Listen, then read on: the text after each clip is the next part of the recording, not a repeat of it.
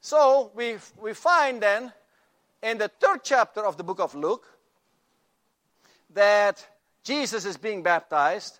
And then it says that at the end of the chapter, and he was filled with the Holy Spirit as the Holy Spirit descended upon him in the form of a physical, a physical dove, filled with the Spirit. And then in chapter 4, we see that Jesus, filled with the Spirit of God, is being led by the Spirit of God into the wilderness, where he fasts for 40 days and where he is tempted of the devil for 40 days. So typically we think that, oh, there were just some three little uh, uh, temptations that the, that the enemy threw at him, but for 40 days uh, he had to deal with, with the enemy.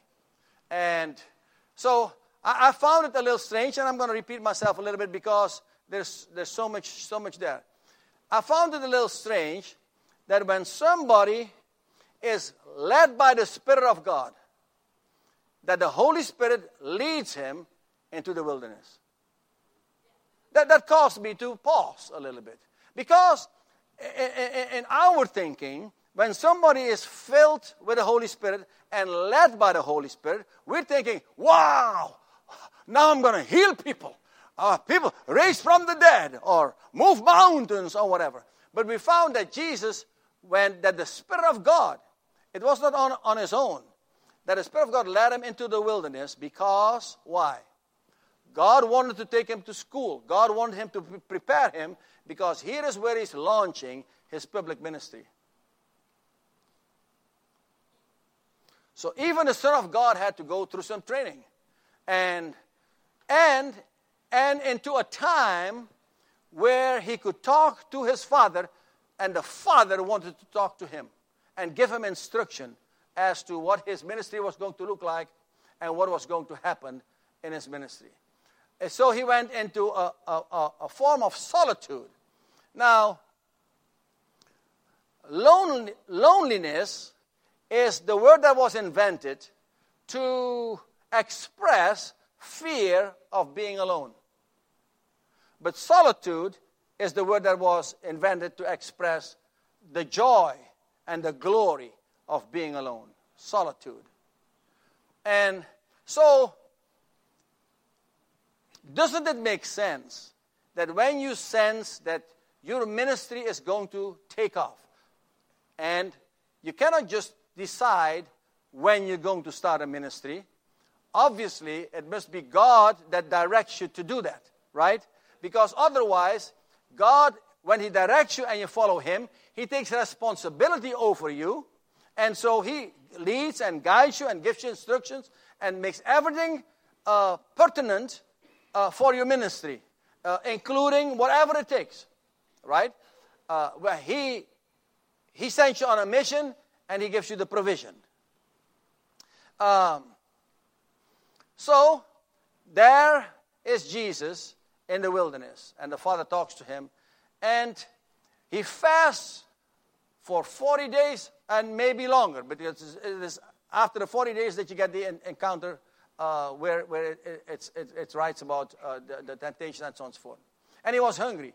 So it stands to reason that if Satan is going to try to have a victory over him, that Satan was going to tempt him in the area of his physical need of hunger. Right? Makes sense? Um, it, it, that, is, that is how he often works. He, he sees a need that you have and he counterfeits the provision because God wants to make the provision for you. And if you're wise, you take God's provision instead of his provision.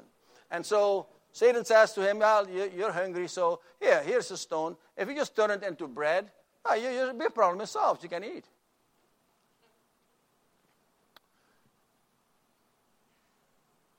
But though Jesus was hungry,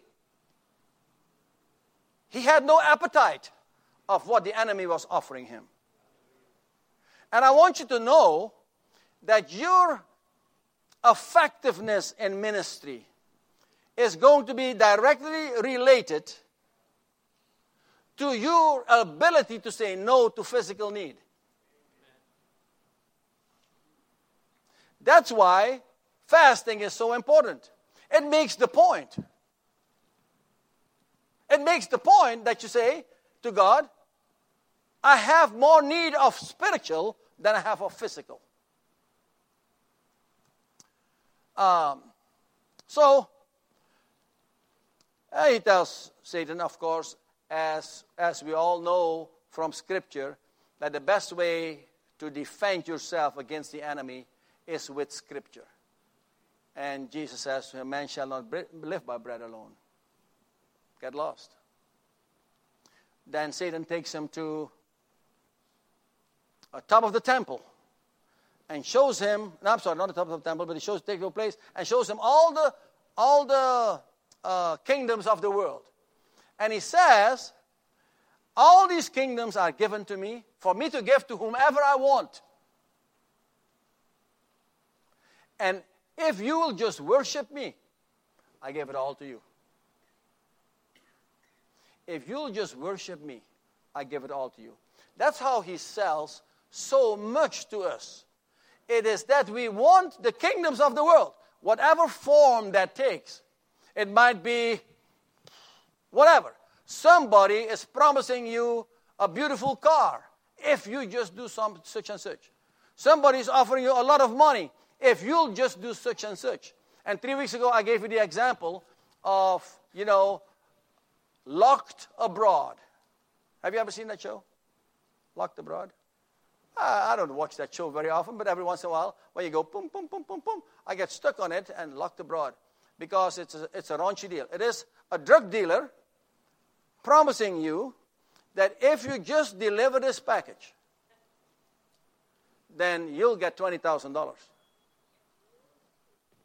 How many people fall for it? So they go, they cry in their hands. That means they sweat in their hands. All the way through, as they are describing what they're going through. And then they actually make the delivery and when they meet the guy that promised them that they were going to get $20,000, guess what? There is no $20,000. There is only $10,000.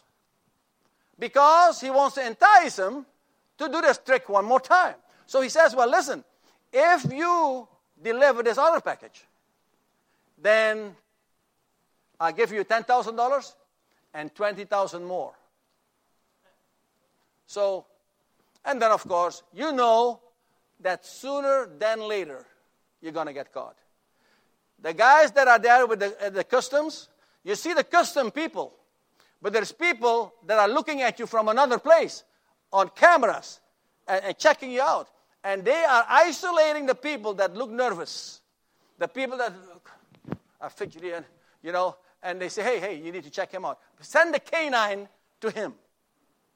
And when the canine comes to you and he goes, Okay, they want to check you out now. they go through, you, through everything that you have. So, uh, the, the way of selling you on something to make it attractive, but you know it's wrong. So, I, I, want to just encourage you that when someone, and, and, and, and we know that Satan works through people as well, right? He works through circumstances, he works through people, he works through, he's just trying to entice us whatever way he can. And, um, and promises the world. And then my question is when he promises you the world, why would you even believe him? right? He is the great liar, he's the father of lies. And he's the great tempter. Not only, he's also the great deceiver. There's nobody better at deceiving as, than he is. You thought you were a pretty good faker in basketball? Okay? He, he is the great de- deceiver. The problem with deception is this when you're tempted, you know you're being tempted. When you're deceived, by definition, you don't know it. That's why you're deceived. Right? If, if, if I'm trying to make a move in basketball and I fake to the right because I'm going to go to the left, uh, and the guy knows my trick and he's waiting for me here on the left, you know, he just laughs at me. so sometimes when the enemy is trying to mess with us, uh, look to God for guidance. Don't just say, well, the grass is so green here. I think this is where I want to stay. But somebody said the grass is greenest around the septic tank. It's very fertile over there, but it stinks. So I'm saying, hey, if it looks so luscious and lush, dig a little bit, investigate a little bit, and see if it stinks. Hey, uh, run away. Then, thirdly, he takes him to the top of the temple and he says, Hey, why don't you jump off of here? Let's look at, at verse. Okay, there we are. Then he brought him to Jerusalem, set him on the pinnacle of the temple, and said to him, If you are the Son of God, throw yourself down from here. The word if over there, the word if over there, is not the hypothetical if. It is the, the if that, that says that it is so. In view of the fact that you are the Son of God, since you are the Son of God, it is not like Satan is in doubt that Jesus is the Son of God. He knows it very well. Later on in the chapter, I think maybe verse 34, uh, the demons knew who Jesus was. As Jesus is uh, casting out the demon out of a guy who was possessed. So they know, so the head honcho, Satan, he knew very well that Jesus was the Son of God. And he says, so since you are the Son of God, it's not if and, and, and stuff. Since you are the Son of God, hey, throw yourself off this temple. And he says, for it is written. For it is written. So now Satan has not been able to get him. Now Satan is trying to get him with Scripture. As Jesus was defending himself with Scripture. But as Satan would have it, he is leaving some Scripture out and gives an incomplete portion of the Scripture that makes things look completely different. We'll, we'll, we'll, we'll look at it. And uh, he shall give his angels charge over you to keep you. And the piece that he left out, out of wherever it was, was Psalm 91.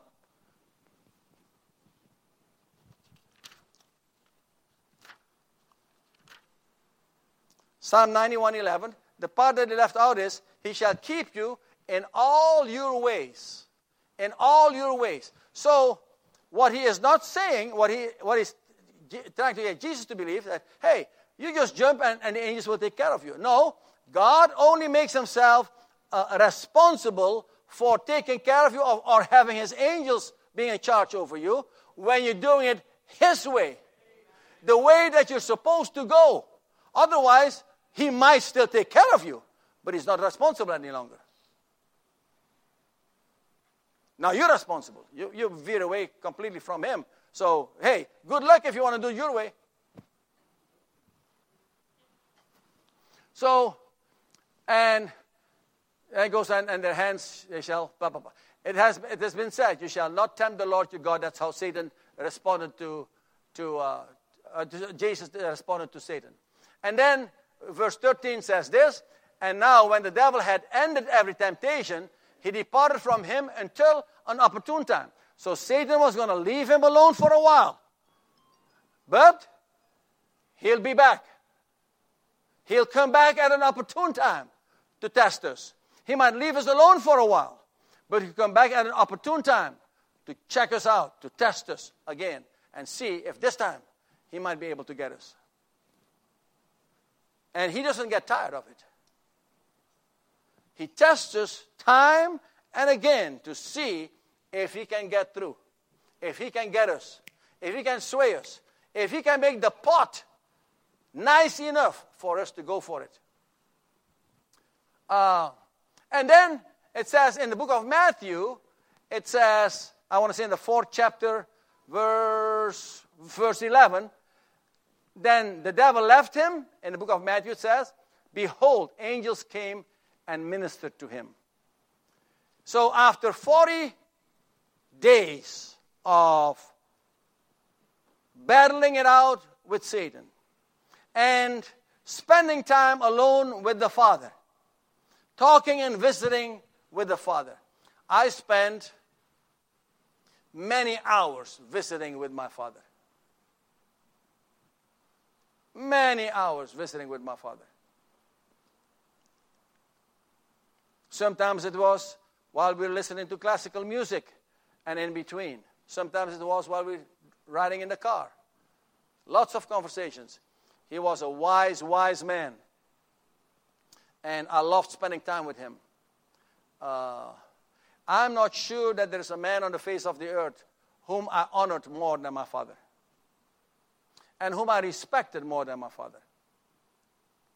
So you can see why Jesus wanted to spend time with his father to get all the instruction that he needed, that he wanted to launch his public ministry.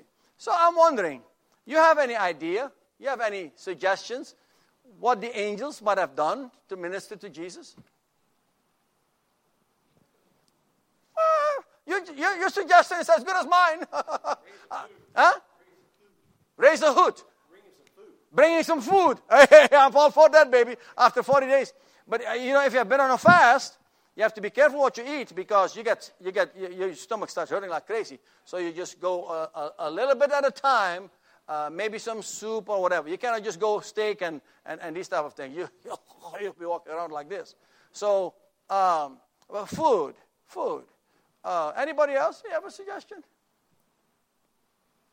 You know, what, what, what, what, I see in my mind's eye a little bit is like, you know how when a football team wins a game, and they lift up the coach and they, they run him around the stadium a little bit.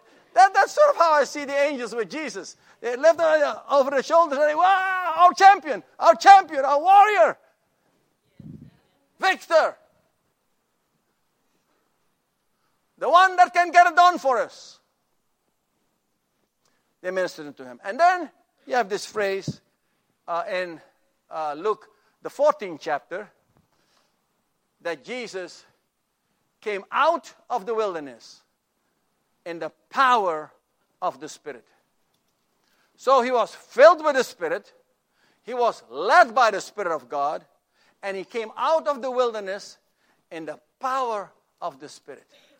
And I'm thinking to myself, if what this would have happened to me, I would have come out oh, exhausted and drained after 40 days hungry, and, and so on and so forth. Of course, the angels ministered to me a little while, but, but um, he's coming out in the power of the Spirit, as if to say that though he was filled and though he was led, but there's another level in the power of the Spirit. Otherwise, for the scriptures to say that it has no meaning if it didn't have any meaning. Whatever. um, so, and then he turned the power of Spirit to Galilee, and news of him went through all the surrounding region. He was, now the, the news went out uh, about this Jesus. And then he went to a place called Nazareth. Verse 16, okay? He came to Nazareth, where he had been brought up. And as his custom was, he went into the synagogue on the Sabbath day and stood up to read. He, so he came to Nazareth, where he has been brought up, and as his custom was. This is a, this is, you know, in the scripture, there is no word that is wasted. Everything that is in there has, is in there for a purpose. As was his custom, I think that the Lord wants us to know that this is what of Jesus' customs was. On the Sabbath day, on the Saturday of the week, he went to the synagogue. And I wonder what our custom is.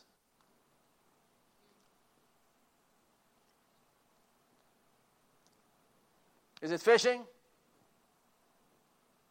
Horseback riding? Go to the beach? Whatever. Jesus' custom was that he would go to the synagogue.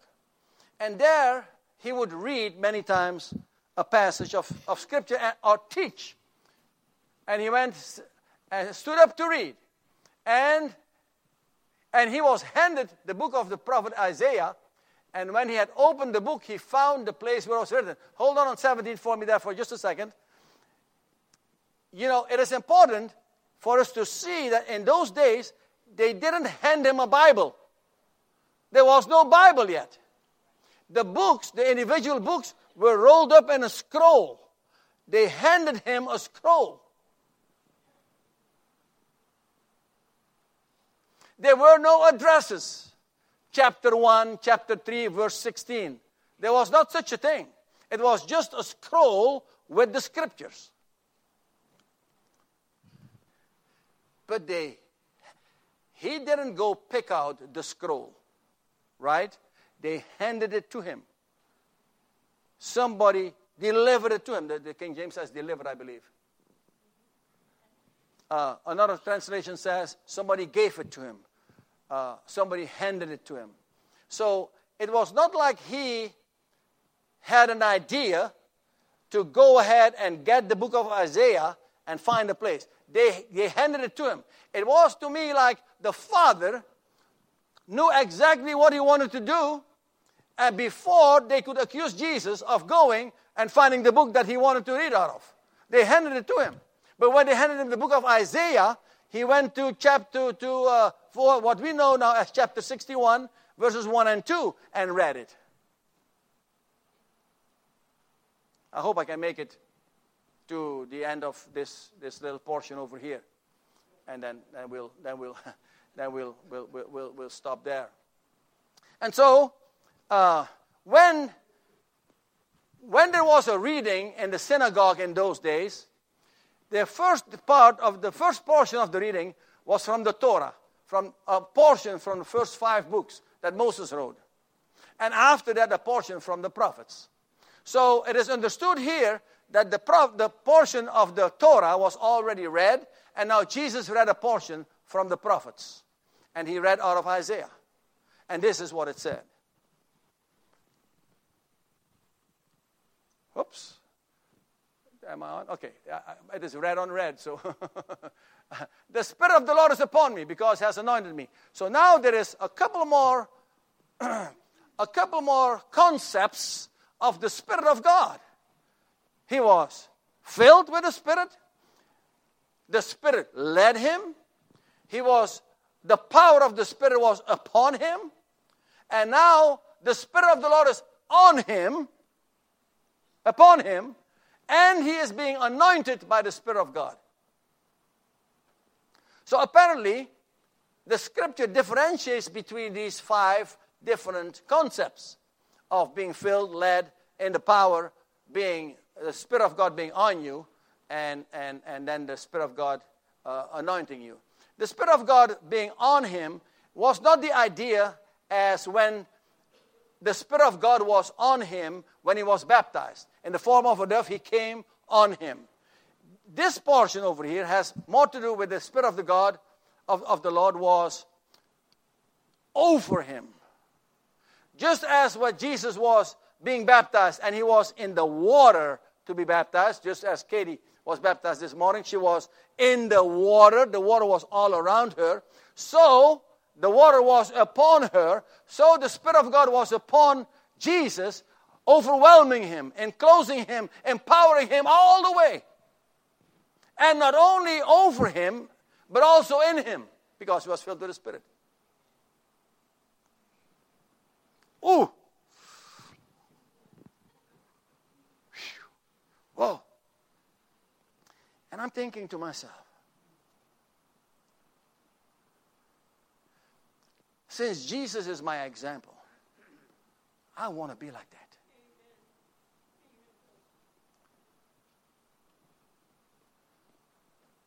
How many people can you not influence? How many people can you not share wisdom with? How many people can you not impart with the love of Christ, having the Spirit of God controlling you, being filled with Him, being led of Him, and operating in the power of the Spirit of God. And Him being upon you, and His anointing. In the Dutch Bible, it talks about He was gezalfd. It was as if there was a salve on Him, a balm on Him. And then he says, The Spirit of God is upon me because he has anointed me to preach the gospel to the poor. I think, I think it, it, it, it, it, it, it pays dividends to stop and think what is he meaning by preaching the gospel to the poor? Is it that he, is just, he has just come to preach the gospel to people that have no money? I don't think so. He came to preach the gospel to people who, had, who were in poverty because they had no spiritual power, they had no spiritual wherewithal. It didn't primarily, though it did, have to do with it was not primarily for the people that didn't have any money. It was for those who were poor. And I want to say to you that without Christ, you are poor. But He wants us not to be wealthy per se, though maybe some of us, He wants us to be wealthy. I don't know. But it's not about wealth, it's about being rich instead of wealthy. I tell people, we're, we're, we're not a wealthy church by any stretch. We're, we're really, if, if, if you would just uh, divide the affluence of churches in half, we'd certainly be in, a, in the bottom half of, of, of the wealth of churches. But uh, we're rich. Sorry, somebody told me I went to Suriname just to roll my R a little bit better. Was that you, Joe? We're rich, rich. Are. And so he came to make the rich, the, the, the poor, rich with the gospel. He came to preach the gospel to, to all of us. He, he has sent me to heal the brokenhearted. I'm going to check my time over here, and, and we may have to stop after this. I, I, we'll see. The brokenhearted. When you read such a thing, he came to heal the brokenhearted. My mind, I, I, I know I'm a little weird, but my mind immediately wanders well, who, who are these people, the brokenhearted? Is there a thought on who might be a brokenhearted person? Well, I'll give you my definition. You probably have a, a better one, and, and, you're welcome to share it with me, and I'll, I'll, I'll receive it and, and, and, go with it. But my definition of, of, brokenheartedness is a, a person who was hurt, abused by someone who was supposed to protect them.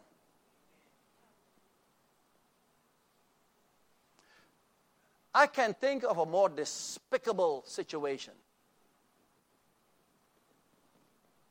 I can think of a more despicable situation than the person who is supposed to protect you abuses you.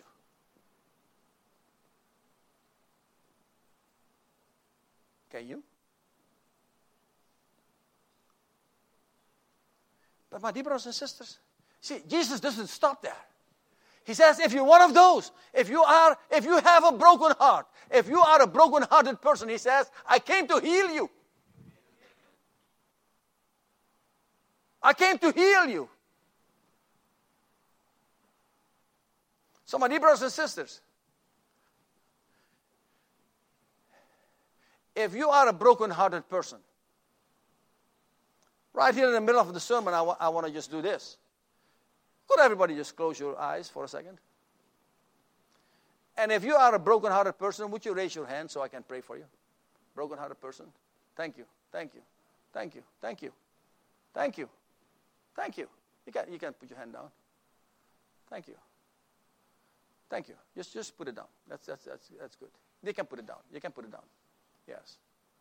So that, that, that, that's a number of you, brothers and sisters. And I'm going to pray for you. I, have no way of bringing healing to you. But the Jesus who is the healer, he wants to bring healing to you, my brothers and sisters. That that broken heart is not broken any longer because he put it back together and he brought healing to you. So let me pray. Father, we thank you for the promise of Jesus that the Holy Spirit anointed him to bring healing to the brokenhearted. Oh Lord, what a broken heart to be abused or hurt or by people who are supposed to protect us, whether it be a teacher, whether it be a coach, whether it be a, a, religious person, whether it be, Lord, a father, a mother, a babysitter, or whoever it might be, Father. We pray, Lord, that right now, Father, that you would bring healing to these broken-hearted people.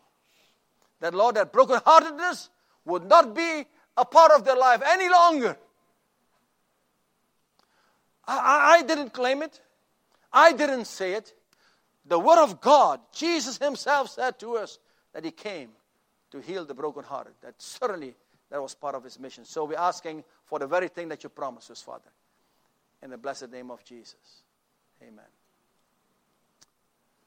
So the brokenhearted, let's get do one more. So you didn't think that I was stopping here at a broken brokenhearted with a purpose or whatever.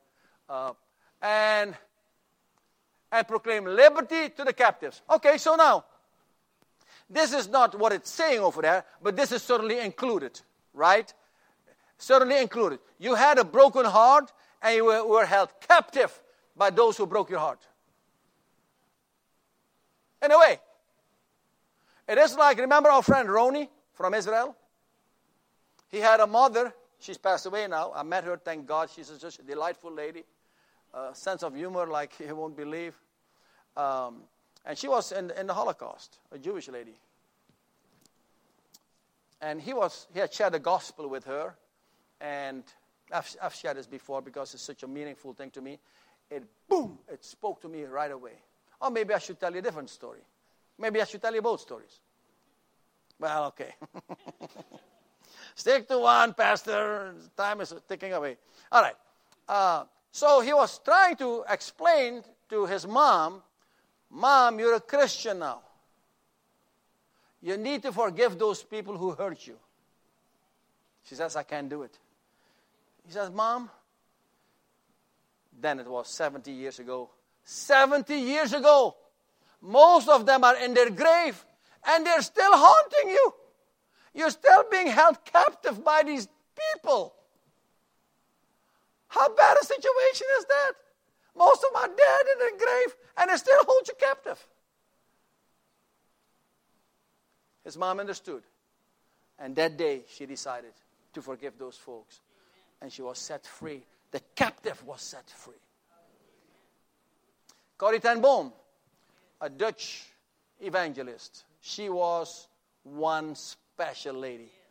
I spent a lot of time in Amsterdam. She grew up in a place, Haarlem, that's about 15 minutes away. It was just, if you go with the, the stopping train, not the direct train, the stopping train, I call whatever you call it in English, then the first stop is in Haarlem when you go toward The Hague and stuff.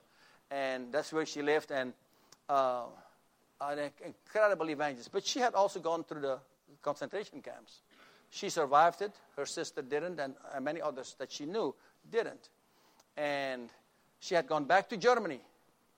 And this is well after the war, traveling around like uh, an evangelist, and she was spectacular with a very thick uh, Dutch accent. If you think I have an accent, you Corrie ten Boom. and, um, and so there was a crowd of people, and she taught on forgiveness.